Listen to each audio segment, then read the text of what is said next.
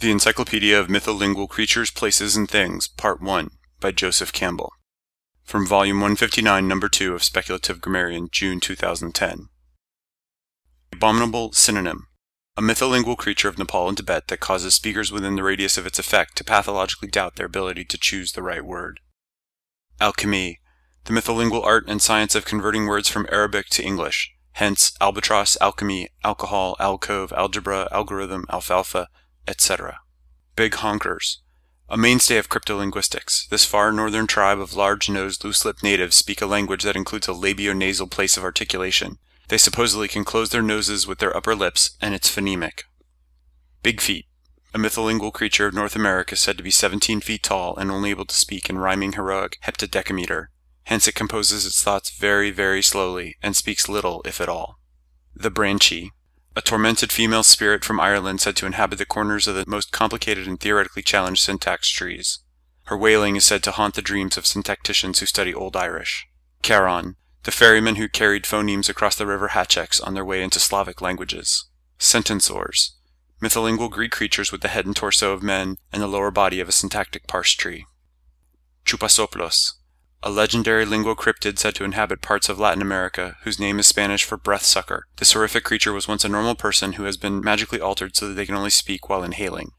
Daniel Jones' Locker, the mythical place whence all unpronounceable phones come to torment first-year linguistics students, not to be confused with Palindroma's box. Doppel Doppelganger Ganger, a Germanic shadow creature involved in reduplication and compounding. Fountain of Youth, a mytholingual fountain purported to be in Florida, the West Indies, and other locations in the New World. Its magical waters restore to speakers of English the ability to properly pronounce words like human, Houston, tune, dew, new, lute, and enthusiasm. Friggan, the Norse goddess of minced oaths. Gerundel, a combination of living at the bottom of a lake and terrorizing a tribe of Danes, including King Hrasmus Rask, is characteristic of this creature.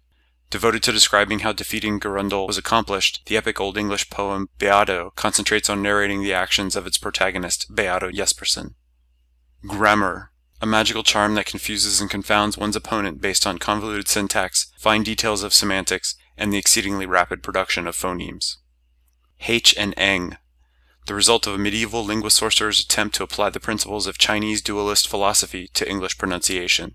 The separate but inseparable dualities, by their mysterious symbiosis, create an allomorphic whole, known to some as Hang. Hapax legendomenon, a mytholingual creature seen only once and thus usually difficult to identify or characterize.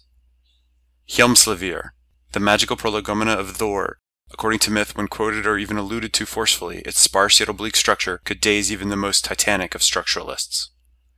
Hyperbolea, a legendary land of the Greeks far to the north where everything is absolutely perfect 110% of the time. It is a thousand times better than the best place in Greece, and a thousand thousand thousand times better than the best place you've ever been. The streets are paved with gold that is a billion times better than the best gold in the rest of the world. The water is so pure that it tastes better than beer, a hundred times better than the best beer even. The fruits that fall off the trees are so good that there are no words to describe them in other languages, and they cure blindness, baldness, and bow-leggedness. It is awesome in Hyperbolea.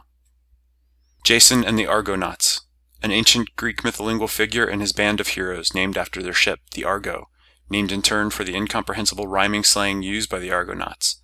They are known primarily for their quest for the glottalized fleece. Jigodoku, the underground hell of Japan where linguistics grad students go, having wasted all their time doing Japanese logic puzzles instead of working on their theses. King Structuralism's Minds, the fabled source of the arguments and examples that, if only they could be mined and brought to light, would herald the end of generative linguistics and begin a new age of structural linguistics. Knights of the Linguistic Roundtable, a department of brave and true academics led by Dean of Humanities Arthur. They held magical conferences and presented important research in an atmosphere of camaraderie and intellectual investigation, once considered historical, now known to be entirely mythical. Kriken, a monstrous, creaky-voiced, many-armed sea creature found off the coasts of Norway and Iceland that can pull even full-size warships under the waves. When attacking a ship, the creature often gives out a tremendous creaky-voiced wail that sounds like a wooden ship being torn asunder. Its only natural enemy is the gargantuan, fire-breathing sea monster known as the Labiovelariathan. Lexicanthropy, a rare condition in which a human will, when the moon is full, transform into a dictionary, in extreme cases, especially among practicing philologists, the sufferer may transform into a multi-volume work. Linguomancy, any form of magic using words.